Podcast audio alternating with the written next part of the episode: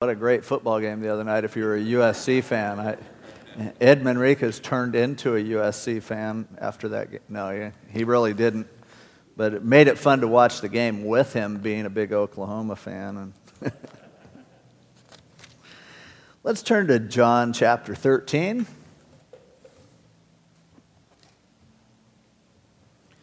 And before we study the word, let's look to the Lord in prayer. God, open our eyes, please, to what you would have for us to receive from you tonight from your word. We really do need your help, and we want you to make your word just as personal as you need to make it in order to get our attention, to change our lives, and to help us just to become who you want us to be. We pray this in Jesus' name. Amen.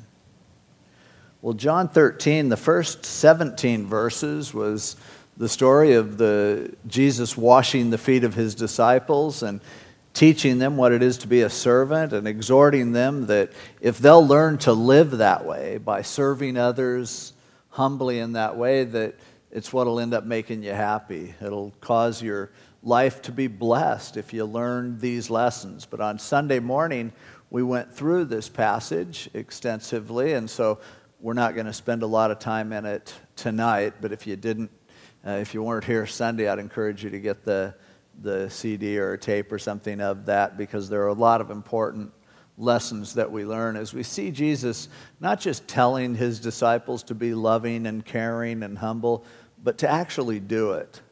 It's really easy to tell people what to do, a lot harder to show people what to do. And Jesus took that approach. Even before he does all this teaching on love being this new commandment, the greatest commandment, he starts off by, um, you know, just uh, showing them in a very, in a very tangible, a very clear way that it was his intention for us to wait on each other, to serve each other, to, to extend ourselves to each other. And again, as we saw Sunday, he, he washed Judas's feet. He wasn't real uh, discriminating and looking for someone who was worth having their feet washed.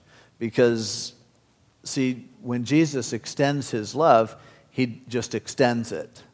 We can't, uh, you know, we might think, well, if we were there, I could see him washing our feet because we're pretty good. We follow him best we can. We really love him. Judas was about ready to sell him out and betray him.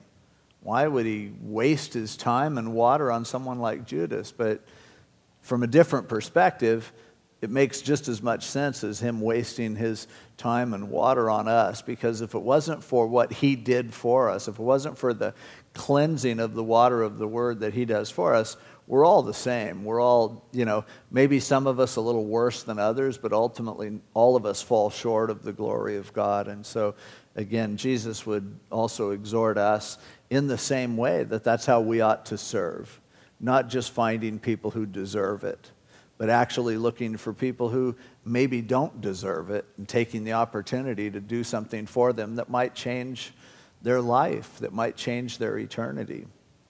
And so, if you know these things, you're blessed if you do them. And now we'll move on to verse 18. And by the way, all of this is happening in the upper room. This is throughout the Last Supper and things like that. You'll see them leaving after chapter 14 and chapters 15 and 16 will happen as they're heading over to the, to the Mount of Olives and uh, or to the um, actually as they're going to head down and he, to the Garden of Gethsemane as he's going to be taken. But so chapters 13 and 14 here are happening in the upper room as they're celebrating the Passover and he's teaching them. Chapters 15 and 16 as they're heading out and, and going out to the Garden of Gethsemane there on the Mount of Olives. And, and chapter 17, his high priestly prayer happens there on the, on the Mount of Olives in the Garden of Gethsemane as well. So he's still teaching them at this point in the upper room. And he says, I do not speak concerning all of you. He had just said, you know, that you, don't need to be, all of you don't need to be washed because you've been cleansed. I'm doing that for you. And you are blessed if you do what I'm telling you to do. But he says, I'm not speaking concerning all of you. I know whom I have chosen, but that the scripture may be fulfilled. He who eats bread with me has lifted up his heel against me. Um, so he's saying, there are some of you that are really going to get this. You're going to understand what it is to serve each other. You're going to understand what it is to be cleansed by me, to have your life changed by my grace. But he said, there are some here who aren't going to get it. And he was talking specifically about Judas. And again, and as we'll see as we get, go on through the chapter, Judas Iscariot's just an interesting character. Um, horrible guy. I mean, he sold out Jesus for 30 pieces of silver. But this verse, verse 18, is interesting because of the fact that he says, I don't speak concerning all of you, there are exceptions. I know whom I have chosen, but that the scripture may be fulfilled, he who eats bread with me has lifted up his heel against me. This betrayal that he's talking about, the scripture that he quotes is from Psalm 41, where David talks about his friend Ahithophel.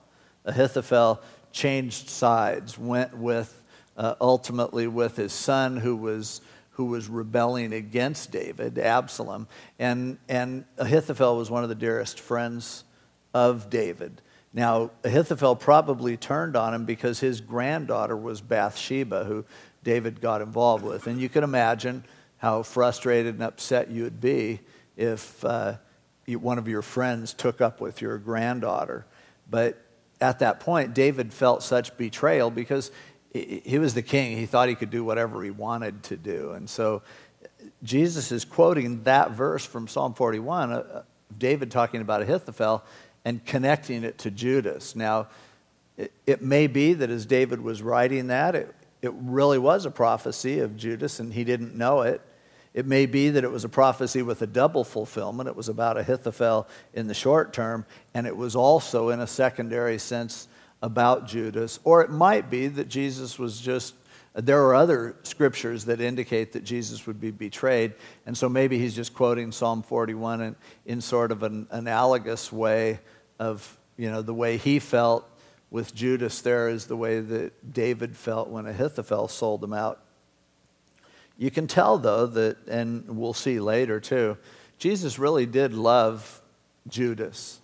He, from the beginning, said he loved his own that were in the world, loved them until the end. And Jesus was extending himself to Judas, really giving him opportunities. Back in the beginning, when it says that uh, in verse 2, supper being ended, the devil having already put it into the heart of Judas Iscariot to betray him. So that had happened. He was being tempted. When the devil puts something into the heart of someone, the word there is the same word that's used for, a, for an arrow to be shot into someone. And we know that Satan attacks us with fiery darts.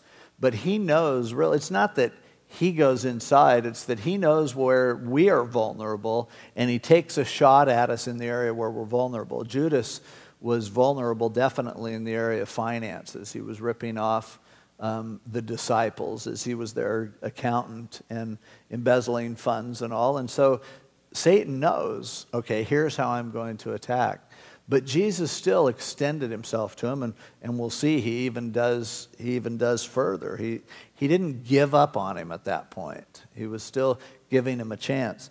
Now there are commentators who, when they look at this verse, verse 18, I know whom I have chosen they right away jump on that and say, see, Jesus had chosen the 11, but he hadn't chosen Judas, therefore, Judas wasn't saved. And so, people who are of a Calvinistic bent like to take this passage and say, see, there are 11 of them that really were chosen, and there was one who wasn't. And Judas wasn't chosen because, you know, here obviously he was going to betray Jesus. Now, it could mean that in this passage. The problem is earlier in the Gospel of John, and whenever you're dealing with a problem passage, you want to see what else is in that particular book or from that particular author to get an idea. And back in John chapter 6, Jesus had made it clear that he chose the 12. So, in that context, in John 6, Jesus is saying that he had chosen Judas. Now you can say, chosen him for what? Does that mean chosen for eternity or just chosen to be numbered with the 12? I don't know. But the thing is, as you read of people who are putting a big stress on, you know, all those quotes of things like, you have not chosen me, but I have chosen you, they're all coming from the Gospel of John for the most part. And so I think we have to consider that and not get too cocky in thinking that we have this whole predestination thing all figured out. And so uh, that's all I'm going to say on that. But, but it's interesting here that Jesus said, I know whom I have chosen. Now, if he's using chosen in the same sense that he was um, seven chapters earlier, then what he's saying is, look, I know, I know him regardless of whether he's one of the included chosen or not. Basically, Jesus is going, I know what he's doing. I know what he's up to. He's not fooling me. And that's the same for all of us. God knows us. Jesus knows who we are. It's ridiculous to try to sneak around. And pretty soon he's going to let Judas know completely that he understands what he's doing and he knows what's going on. But at this point, he's just saying, I just want you guys to know there's one of you that's not with me. Now I tell you before it comes that when it does come to pass, you may believe that I am. So again, Jesus is saying it's not that they didn't believe, but he wanted them to see more and more. He, just another indication. It's kind of like, you know, when, you, when you've seen a movie already that's a good movie, and then you see it again with someone else, you're really tempted to blow the good parts. You're really tempted to at least go, oh, this is good. Watch Pay attention here. Did you notice that the guy didn't actually do, you know, you're trying to tip them off. And it's almost what Jesus was doing at this point. He's going, you know, there's a lot that I can't tell you, but listen, I'll give you a hint. There are some, there's somebody that's going to betray me. And when, you, when it happens, you'll see, you'll get it, you'll appreciate it. And most assuredly, I say to you, he who receives Whomever I send receives me, and he who receives me receives him who sent me. He's saying, You can't take me and not take God. You can't accept God the Father and not accept me. We're all in this together. The implication, very clearly, is also if you reject me, you're rejecting God. You're rejecting my Father as well. And so he, he's basically saying, Look, you need to be careful how you deal with me because I'm tied in intricately. I'm, I'm God. And again, he said, I'm doing this so that you'll know that I am. Another little clue that he drops in there. When Jesus had said these things, he was troubled in spirit and testified and said, Most assuredly, I say to you, one of you will betray me. Made it really clear. Why was he troubled in spirit? He knew. He knew it was going to happen, he knew it needed to happen. He knew he was going to go to the cross. He had been telling them, them this all along. But here he is, troubled in spirit, as he talks about Judas. As he first hints around about Judas, and then he comes right out and says, It's one of you guys is going to betray me. He was troubled in spirit. I don't think he was troubled in spirit because he knew his time had come. I don't think that was really what was troubling him at this point. I believe, and we'll see in just a minute, he offers uh, food feeds Judas, actually. He had served him communion, he had, he, had, he had washed his feet for him. And so here, Jesus is doing everything that he can to love Judas. And sometimes we will love people and they'll turn out to be Judas. Sometimes we'll extend our love to someone and, and it just doesn't work. Sometimes that happens. But we can't let that, as much as it troubles our spirit, as much as it hurts us and bothers us, we can't let results determine our obedience to God. We just have to do what God tells us to do and leave the results up to Him. And so, Jesus, we see here not only his faithfulness to continue to try to minister to Judas, why would he even say, one of you is going to do it? It's another opportunity for Judas to repent. Jesus loved him, he didn't want him to to perish. He didn't want him to die. He didn't want him to be the vehicle. God could have used someone else. They could have come and found Jesus easily without Judas. Enough people there knew who Jesus was that Judas's role of coming and going, yeah, that's the guy, I'll kiss him and you'll know who he is. It fulfilled scripture, but it wasn't something that was necessary in order for Jesus to be betrayed. And Jesus, as he knew what was going to happen, and he looked at Judas maybe even looked at him in the eye at this point, and he was just troubled because he didn't want to see Judas fail and fall. I think sometimes we have such a simplistic view of reality that we believe that everything is like an old melodrama where there are people with white hats and there are people with black hats. There's the good guys and there's the bad guys. But the truth is, Jesus looked at even Judas and saw good in him, saw something that was worth loving, saw something that was worth offering redemption to. And the more we become like him, the more we'll be troubled when people reject him the more it'll really hurt us. And, and we'll just get a sick feeling in our stomach when we see someone just not turning to Jesus or not walking with him. Not when we see someone fail and, and, and really something bad happen to them, some total non Christian heathen. And we think, like, for instance, when the, the guy who, Larry Flynt, who was the publisher of one of these sleazy magazines, gets shot and he ends up in a wheelchair. And there's a part of you that thinks, all right. I mean, maybe not you, but me. You just go, man, this guy's destroying so many people. He's getting what he deserves. And yet, I believe that when Larry Flynt was put into a wheelchair, our Lord was troubled by that. He didn't want it to go that way. He just wants them to get saved. That's his heart towards everyone, that they'd walk with him in harmony with him, that they would stick close to him. And, and so, again, as he, as he thought about Judas and he talked about him, it troubled him in spirit. The disciples looked at one another, perplexed about who he spoke about. They're like, What? One of us? Simon Peter, well, there was leaning on Jesus' bosom one of his disciples whom Jesus loved. This was John who wrote the book. He didn't want to use his own name in that way and just humbly referred to himself as the disciple whom Jesus loved. I don't think he meant it as a Jesus loved me more than you, like the old Smothers Brothers, mom loved you best kind of a thing. It was simply a, John was finding his identity in the fact that he was loved by Jesus. But the same thing could be said for each of us. Jesus died for you because he loves you, because he cares about you. And you're also the disciple that Jesus loves. But, but John identified himself in this way, and I think it's cute. I, I think it's really a, a, a nice thing that that's where he found his identity.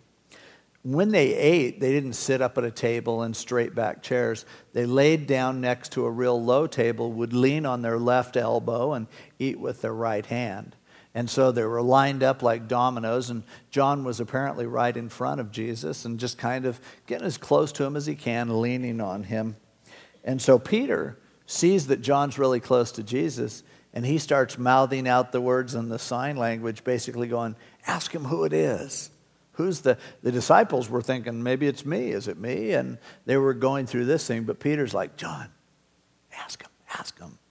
And I remember one time when, uh, I guess I can tell the story because the guy's gone to be with the Lord now, but one of O.J. Simpson's, O.J. Simpson hasn't gone to be with the Lord, but one of his attorneys, who was also his best friend, um, was involved in the trial, standing next to him, sitting next to him the whole time, was there with his hand on him when the verdict was read. Well, he came to Calvary Costa Mesa right after the trial.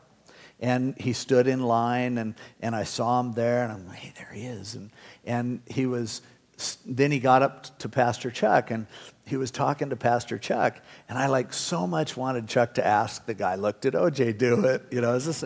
And so I'm like behind, behind, uh, this attorney. I don't even want to get sued by his relatives by saying it, but um, and I'm like, ask him, ask him. That's kind of what Peter Chuck didn't, so we'll never know. But um, if you haven't figured it out by now, but uh, so that's kind of what Peter's doing. He's like, what's the deal? Find out what it is. So he motioned to him to ask him who it was of whom he spoke. Then leaning back on Jesus' breast. So John was right there, kind of leaning on Jesus, but he just kind of leaned back a little bit, and he said to him, Lord, who is it? And Jesus answered, It is he to whom I shall give a piece of bread when I have dipped it. It was a pretty common thing that they would do in those days. They had a bowl with some spices and things like that in it. And, and so they would take a piece of bread and dip it in the spices and eat it. And, and it wasn't that unusual for them to serve each other in that way by dipping it in and offering someone else a bite. And so Jesus doing this for Judas wasn't real. Um, really unusual, but it was, he was signaling John and letting him know, oh, the next guy I give a bite to eat to. And so here is Jesus again, though, serving Judas. Interesting.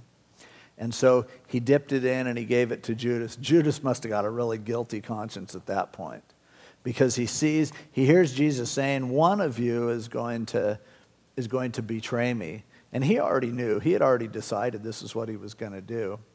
And the disciples are, Who is it? Who is it? Who is it? And he sees like Peter whispering and John whispering. And then all of a sudden, Jesus is looking him in the eye and handing him a piece of bread to eat. And it must have just, oh, I can't imagine after being with Jesus over three years and, and just being called out like that.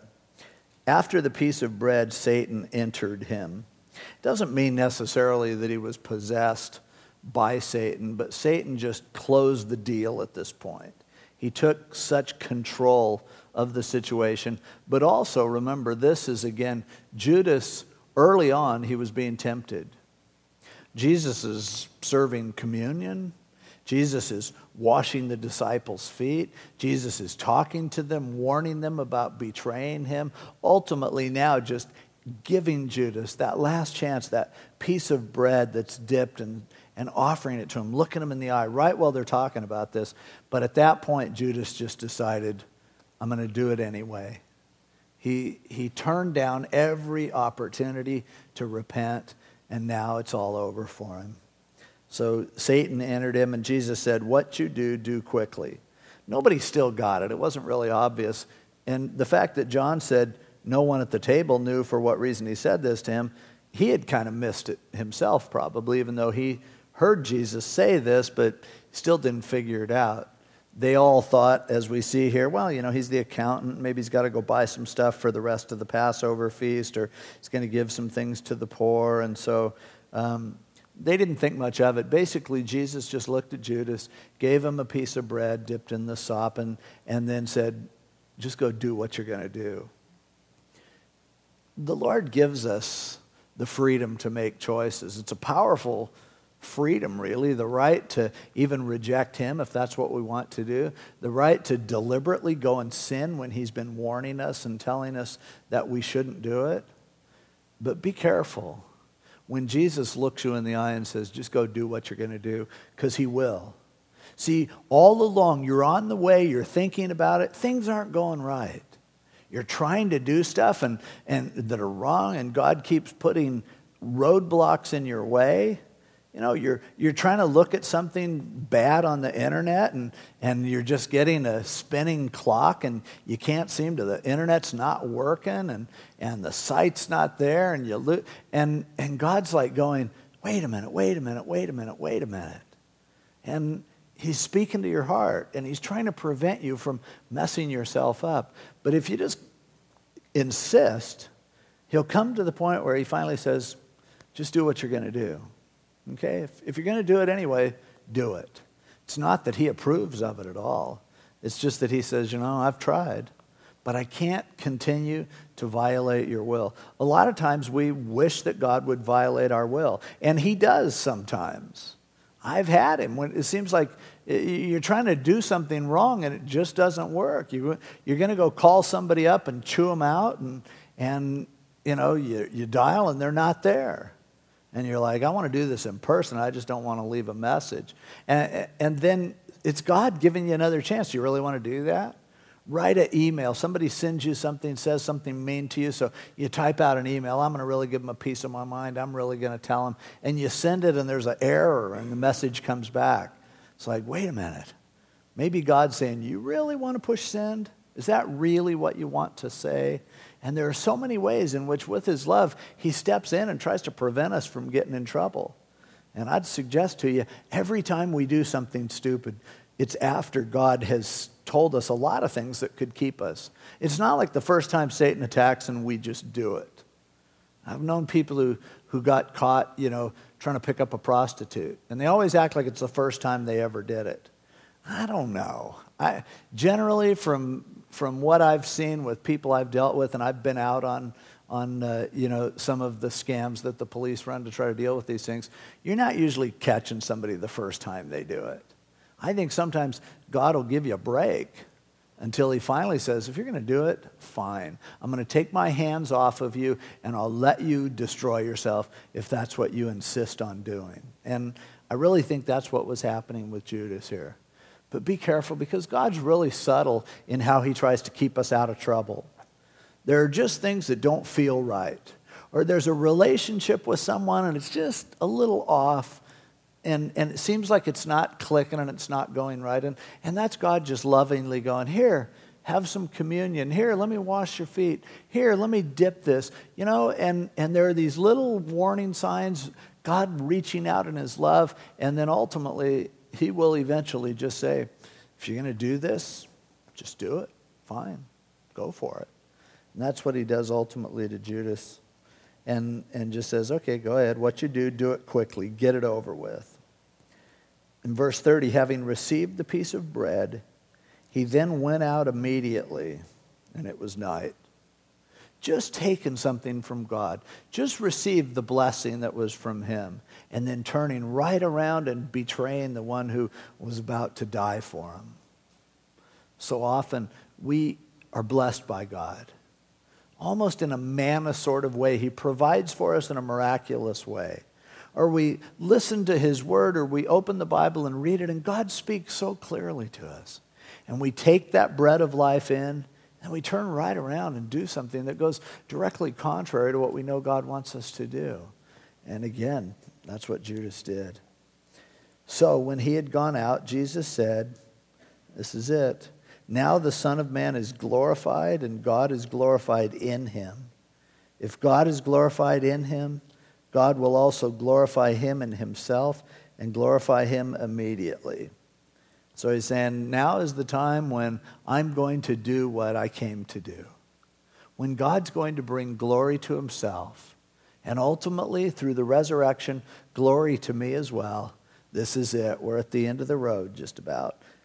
And then he says, Little children, I shall be with you a little while longer. We've just got a very short time.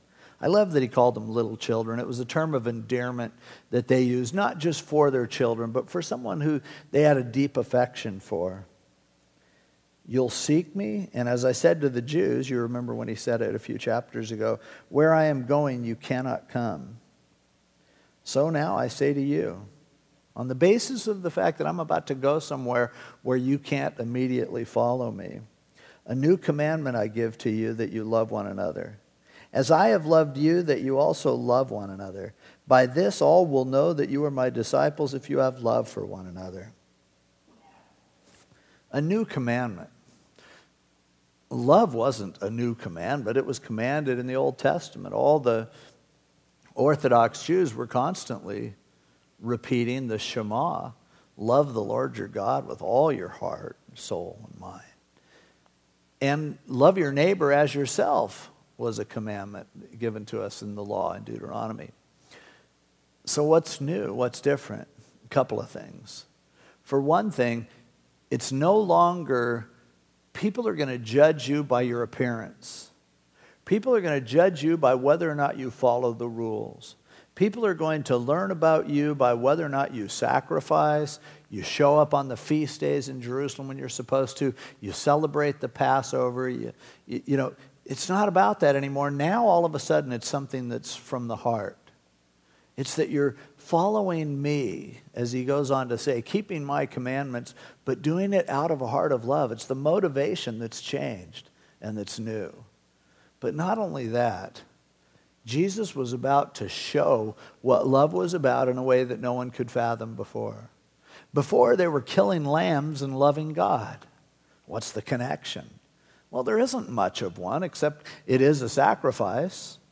But it was only looking forward to the ultimate sacrifice. Now, Jesus showed them practically what love is by washing their feet and saying, This is something that you ought to pick up on yourself. But then he's saying, I'm about to go somewhere that you can't come. You can't go there. And I'm telling you, it's about love.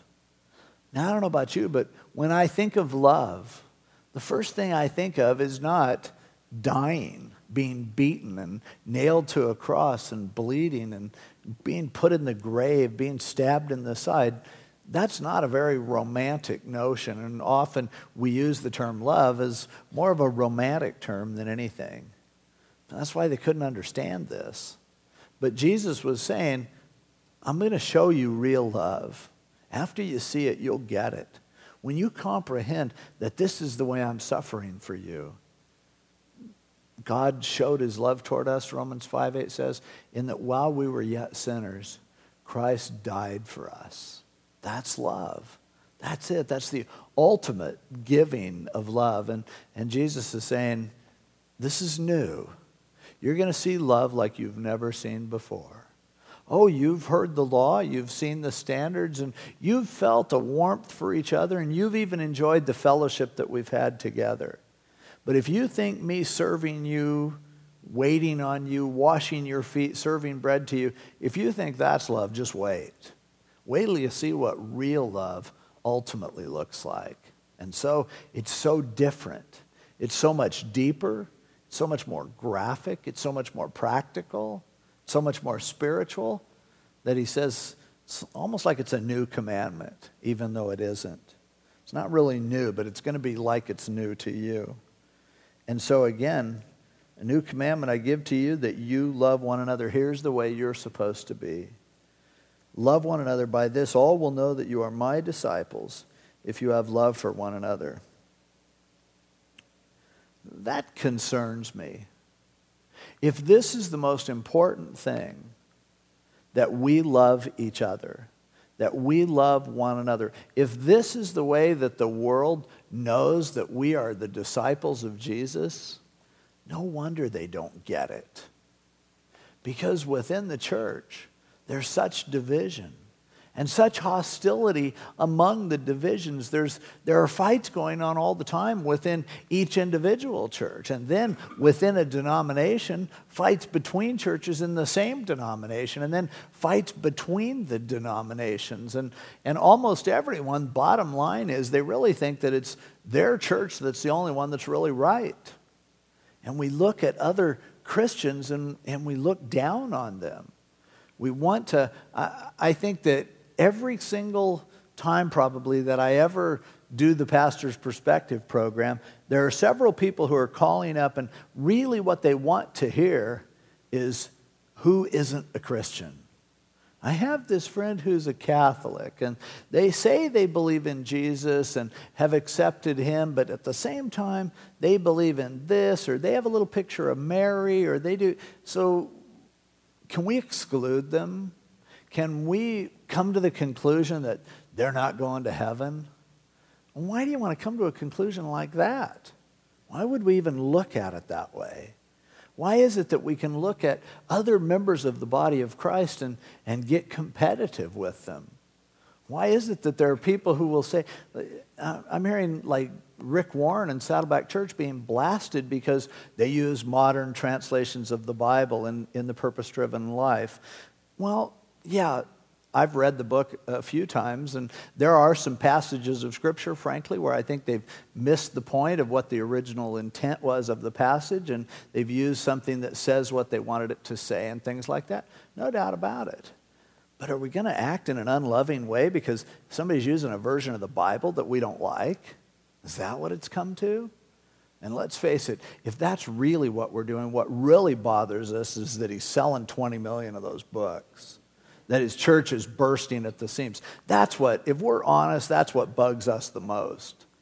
If he had some little dopey book that nobody read and he had 50 people in his church, you think anybody would attack him? No. We look for people that we have something to gain if we put them down. And somehow we believe that if we can put other people down, by default, we rise up. And, and that is unchristian, it's disgusting. And Jesus says, the most important thing is that you don't do this. That you love each other so that people will go, wow, that's really cool. They do things a lot different than that other church, but man, they love each other. They, sometimes people have questions about the Pentecostal movement, as certainly there's a lot of things that, frankly, to us look pretty goofy and when people are laughing and barking in the spirit and running up and down the aisles and rolling, swinging from chandeliers, and we look at it and go, oh man, that's off. So then we begin to speculate. I wonder if they're really possessed when they're doing that. Or is it just their emotions? We try to cut them some slack. But the truth is, we don't want to face maybe that's the way God's dealing with certain people. Now, like you, I look and go, I don't know, I can't imagine. But here's the thing do we love those people? Now, personally, people who love to jump up and run around during church and yell stuff out during the message, I'm so glad that there are churches for people like that. Don't want them doing it here. But at the same time, do we go, look, God's actually working. And that's a good thing. And not only that, whether they are right or wrong, the truth is they're wrong a lot, but so are we. We all are. So, how do we talk about them? I think sometimes when we talk to non Christians, we want to distance ourselves from all other Christians. We want to make it really clear.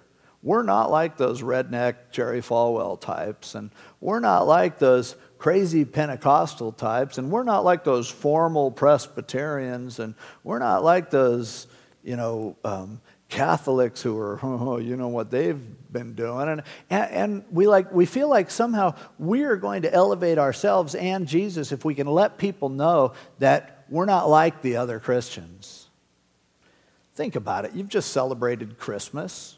Many of you spent time with your relatives. How proud are you of the way some of your relatives are? I mean, these are people, for the most part, you wouldn't hang out with if they weren't related to you. And yet, it's your family. So you love them. You don't want other people attacking them. You'll attack them, but you don't want other people doing it because it's family. And what God wants us to understand and what Jesus was trying to drive home to the disciples here is look, with whatever differences you have and with whatever's going to happen right now, you let people know if somebody loves Jesus Christ, if somebody has put their faith in him, if someone is calling themselves a Christian, then embrace them, love them, lovingly correct them if you think you need to. But don't get out there and rip them. Don't allow the world to think that we hate each other, that we don't get along. How many times when you're witnessing do you get that question? You know, if Christianity is for real and you're saying, you know, that that the Bible is real and Jesus is real, well, which version of it do I believe in? If it's real, why are there so many different denominations? Why are there so many different ways of looking at it? And there's a good and a bad way of dealing with that. Uh, the, the, uh, the wrong way is to just give people the impression, yeah, they're all off, but see, we're right. But another way of doing it is going, why are there so many different kinds of people in the world? Why are there so many uh, different uh, races and why are there so many different hobbies and why are there so many different colors in the rainbow and why are there so many different shades of blue in a beautiful ocean or even shades of green and brown in an ocean? It's because god's bigger than we are. And so we like it we're glad that there's a diversity within the body of Christ, but we love each other and we stick together. Now you go, yeah, it's fine for us to say, but they're not going to stick with us. They're going to rip us. If they do, fine. But let's make sure that we don't do it. Let's make sure that it's not that we're not the ones who are creating division within the body of Christ and being less than loving to others we all have enough problems in our own lives that we can't be spending all of our time and energy correcting other people's mistakes. They really don't want to hear from us anyway. Except if we're loving enough, it's going to touch people. It's going to make a difference in their lives. I remember when I first went to Calvary Chapel, I grew up in church. I knew what church was like.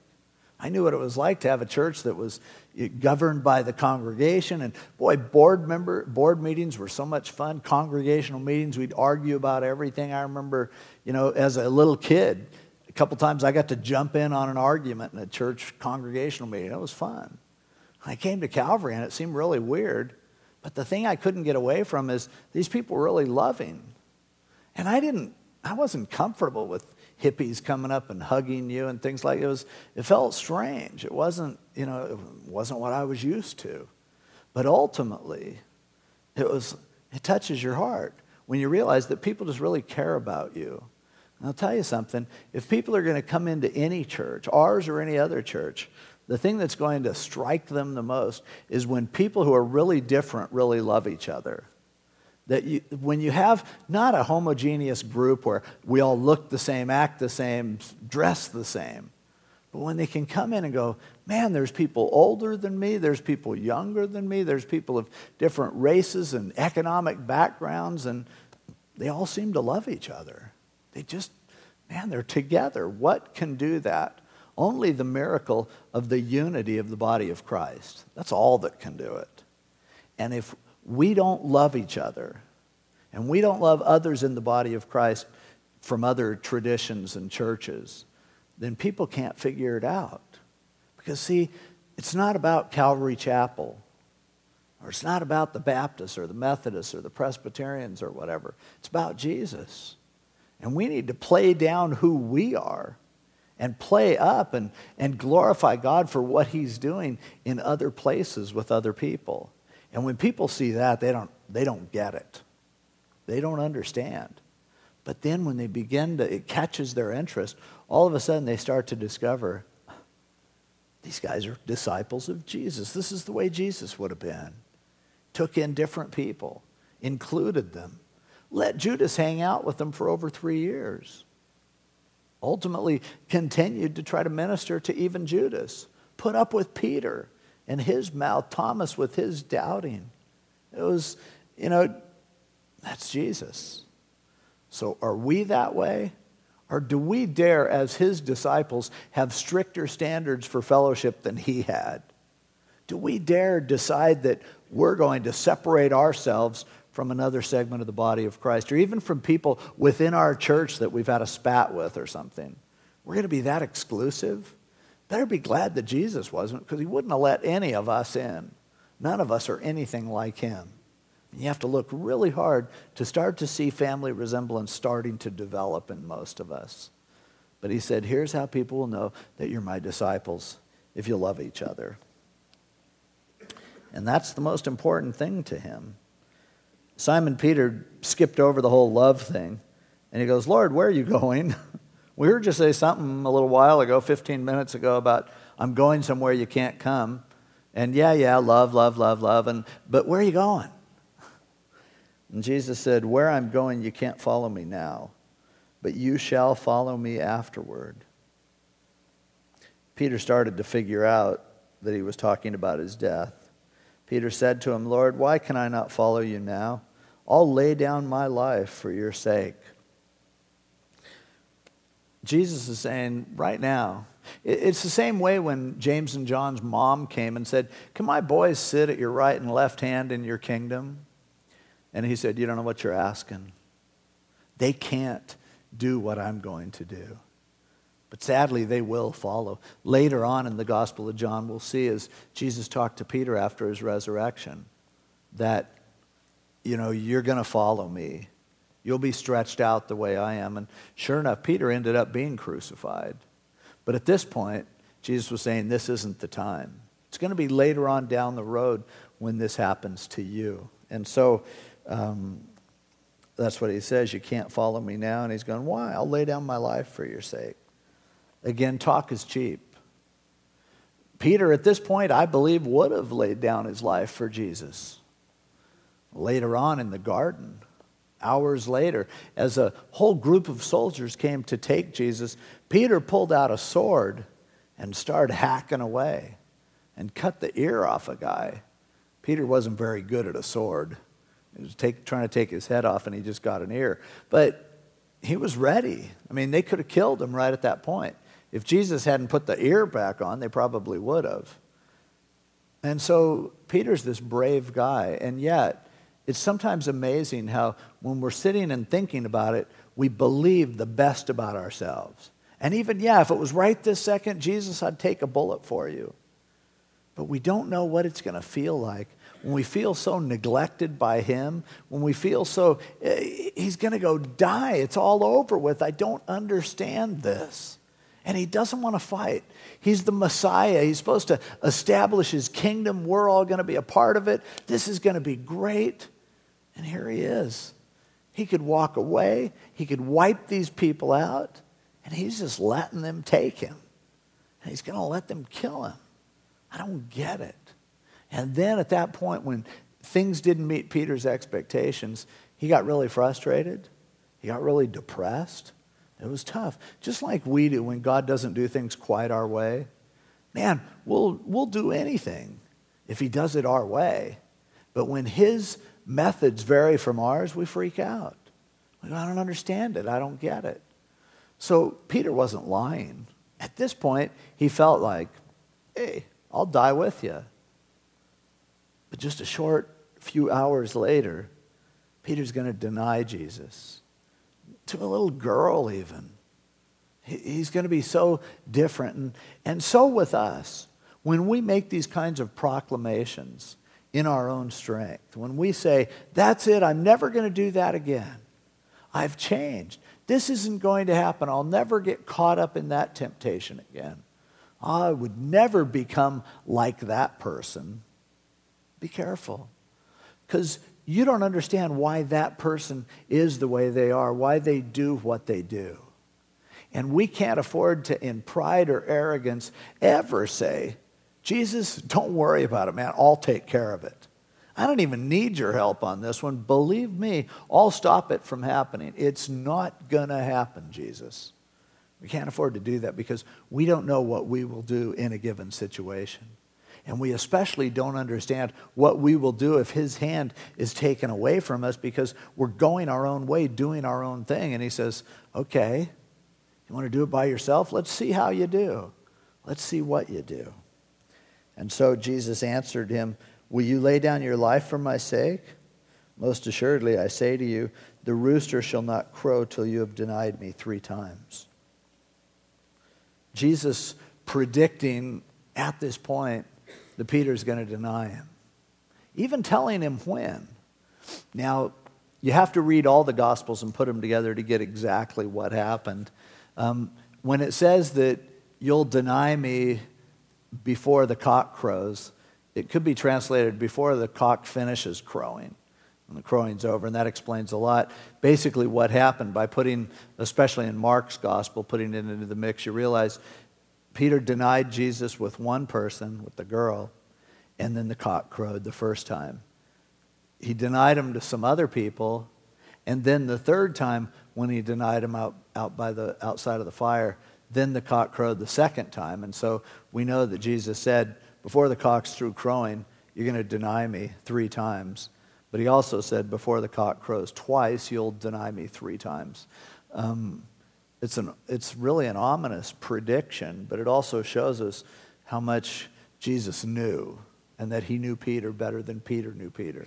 And he also knows you better than you know yourself.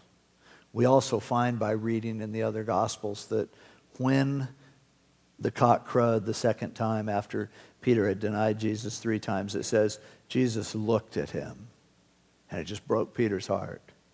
From across the way, they were taking him. They had already been beating him and scourging him. He saw Peter over there. And I don't believe he looked at him like, nice job, Peter. But I believe it was that compassionate look from Jesus' heart that was saying, I still love you. It's okay. I wasn't depending on you at all. Oh, we let Jesus down all the time, we think. Truth is, we don't let him down. He doesn't need us. He wants to participate with us, he wants to uh, allow us to fellowship with him. But we don't, you know, let him down. He knows. Over in Luke, when he was talking to Peter, he, he told him, This is going to happen, but I'm praying for you.